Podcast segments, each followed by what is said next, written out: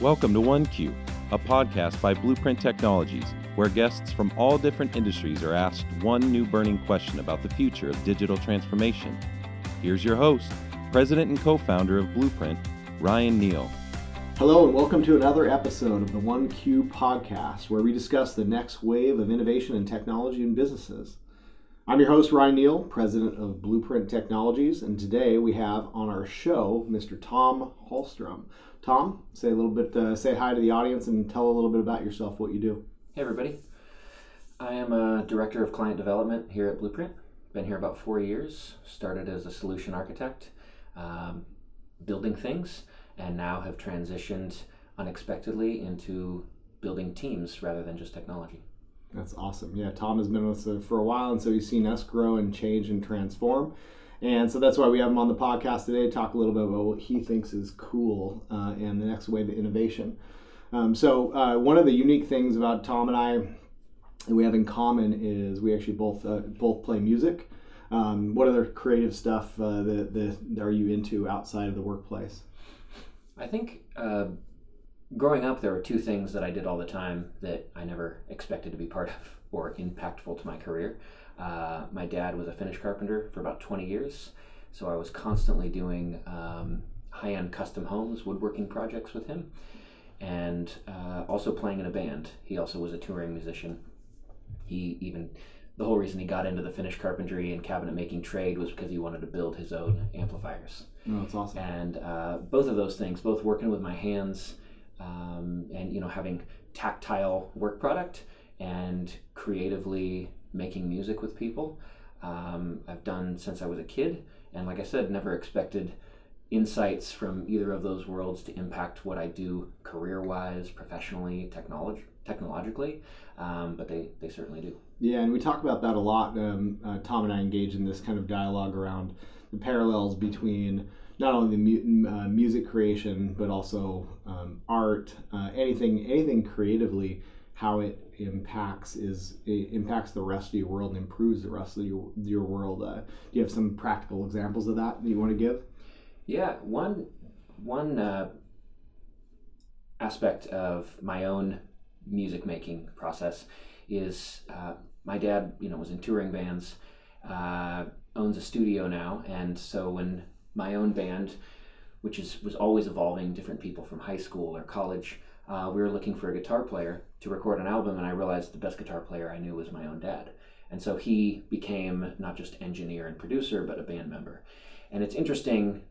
On one hand, it's very un rock and roll to have your own dad in the band, but what it forced us to do to set aside roles and our hats. Yes, he was my dad. Yes, he was musical mentor. When it comes to the band, though, I'm the band leader, and that setting aside um, ego and maybe what your historical role was and everybody comes to the table comes to rehearsal saying we want to create we want to create the best song the best performance the best album the best show best recording we can. Um, it's it's been really interesting seeing how I also have a number of brothers and friends in the band where you really set aside a lot at the door and you come um, as equals ready to create. And I think what that has taught me when approaching um, a project, really of any kind, technology or non tech, um, it's easy to want to protect your position and hold on to it when you start this creative endeavor, this solutioning process, and it's risky. Um, and oftentimes we try to hedge our bet against the risk by protecting our role. And yeah, I think it really inhibits the creative process. And so having those kind of people in the band for me has really been a good reminder of how you approach a problem like this with open hands. Well, it's awesome. You know, uh, um, the role in a in a band as a band leader and a role in a company uh, or a role in a uh, um, in a project is also real similar. So that is a great segue into the OneQ of the day. Is you know how do you as a leader in a company create a uh, an environment where the creative process can be facilitated. Uh, and is there parallels between the creative process when it comes to music art uh, and then also the creative process that exists within business and technology that you see? I think two very important aspects. Um, it's it's a different scenario when you're creating art for the love of it, and then you're creating art because you've got a patron, which really you could consider, um, you know, your clients, your patrons. They've got an expectation. They want your mind, your creativity, but they've paid for something and expect something at the end Right. of the day. Right. Um, and so those are, you know, higher um, tension, higher risk scenarios than just creating with a blank canvas. And if you walk away empty-handed, that's okay. We'll we'll try again tomorrow. It's the record label that comes and says, "I need ten songs done within three months," and you haven't started any of them. Yes. How do they not become clinical and formulaic? How do they become inspired? And I, I there's a million quotes online about you know where you get your inspiration or is it inspiration or perspiration and you know I strike you know when the muse strikes then I'm creative and what I think you can learn is create spaces for experimentation and innovation that are lower risk in a company when you you know for me playing music since I was a kid you're able to create with no risk. You're playing for a teen center. Nobody's showing up but your mom and a few kids who are lost right? Um, and you go home and maybe you're embarrassed or maybe you're really thrilled but it's pretty low risk. But you you start flexing and training those muscles of how do i respond to a crowd that loves the music? How do i respond when i'm heckled? How do i respond when one person in the band forgets equipment or forgets their part or the vibe is just all wrong. And as you practice that for years and get used to it then you're able to when it comes you know showtime and you're playing something pretty legit um, you've you've practiced how to operate in those scenarios. And i think in a business sense uh, carving out space for your team to be creative and kind of do passion projects side projects and take those learnings make sure you um, take time to assess what worked and what didn't uh, then you you've got some you're not just practicing um, when you're in front of a client you're practicing on your own and then coming you know for game time you've, you've done your homework What's uh um, when you're creating some environment like that? Um, do you uh, what's your perspective on like creating artificial constraints or or like how you know how you how you how do you uh, create an environment where people are challenged enough, but then also they get comfortable with like failing as well at the same time. Ooh, there's so that was my second second uh, point. Um, couple thoughts on that. One, encouraging risky behavior, which can be tough. You got to have a team that you trust. But uh, I have a friend who's pretty extreme. He runs his own company. Uh, he says, um, reward colossal failure and punish mediocre success.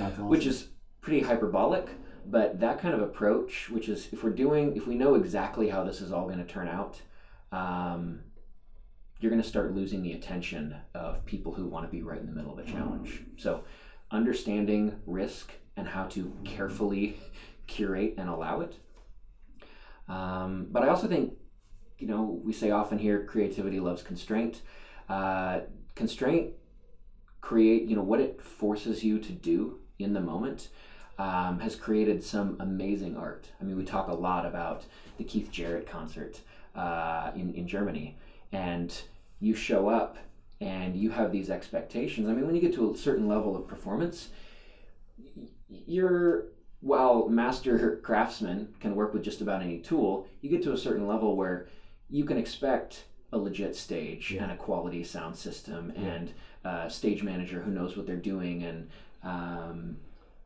Well, you're also like you're you're you're on show 35 of a 50 leg tour, you know, and you Right. show up and you you want to get through it, right? How do you stay inspired at that point when you know everything like the back of your hand? when it's a well-oiled machine Right, exactly. and and Jarrett in that case was presented with a janky piano. He's got a demanding, expectant audience who you know have come to expect a certain level of quality of performance, and he's left with a fairly inferior tool. hmm And when you encounter that kind of obstacle, uh, there's all kinds of ways you can respond. You can throw a fit and say, I refuse.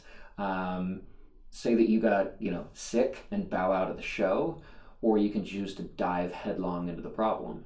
And the people who choose to do that often come up with the most gold. I mean, in that case, it's a lot a highly sought after live recording because you feel his strain and his pull, and he's he's having to a lot of things that are just rote muscle memory. You know the equipment's going to perform a certain way.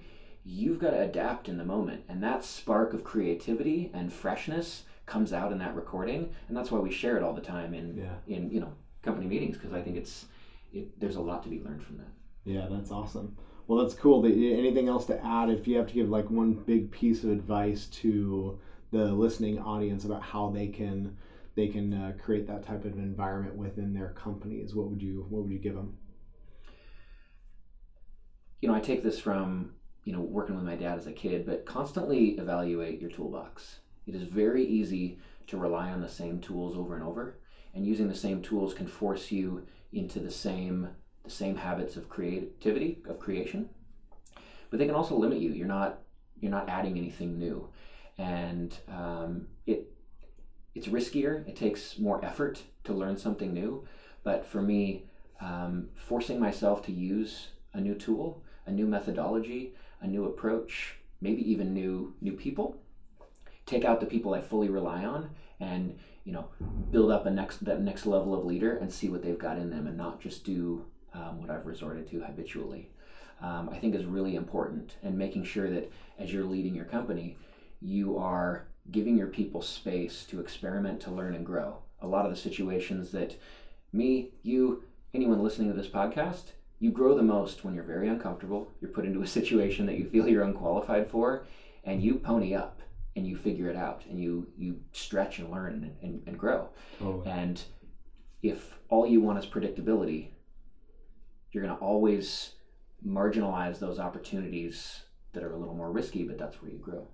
You uh, generate that environment that creates that mediocre success. Exactly. Well, that's awesome. I really appreciate you coming on the show today. Uh, if anybody wants to get in touch with you or follow your thought leadership, uh, what's the best way to get in touch with you? You can send me an email, uh, thomas at bpcs.com. Uh, I'm on LinkedIn, Thomas Hallstrom, H A L L S T R O M. Uh, and if you also want to soundtrack your commute home, uh, hallstromband.com. Uh, you can listen to our whole record for free. Um, and if you got questions or good music to share or challenges, uh, would love to hear from you. Awesome. Thanks for That's having me great. You definitely. As always, thank you all for listening. And be sure to tune in next week where we feature another one of our thought leaders, people that we think are absolutely innovative in the tech space. Thanks for coming on the show, Tom. Thank you. Thank you for joining us on OneQ, a production of Blueprint Technologies. Subscribe to the show to be the first to hear about announcements and new episodes.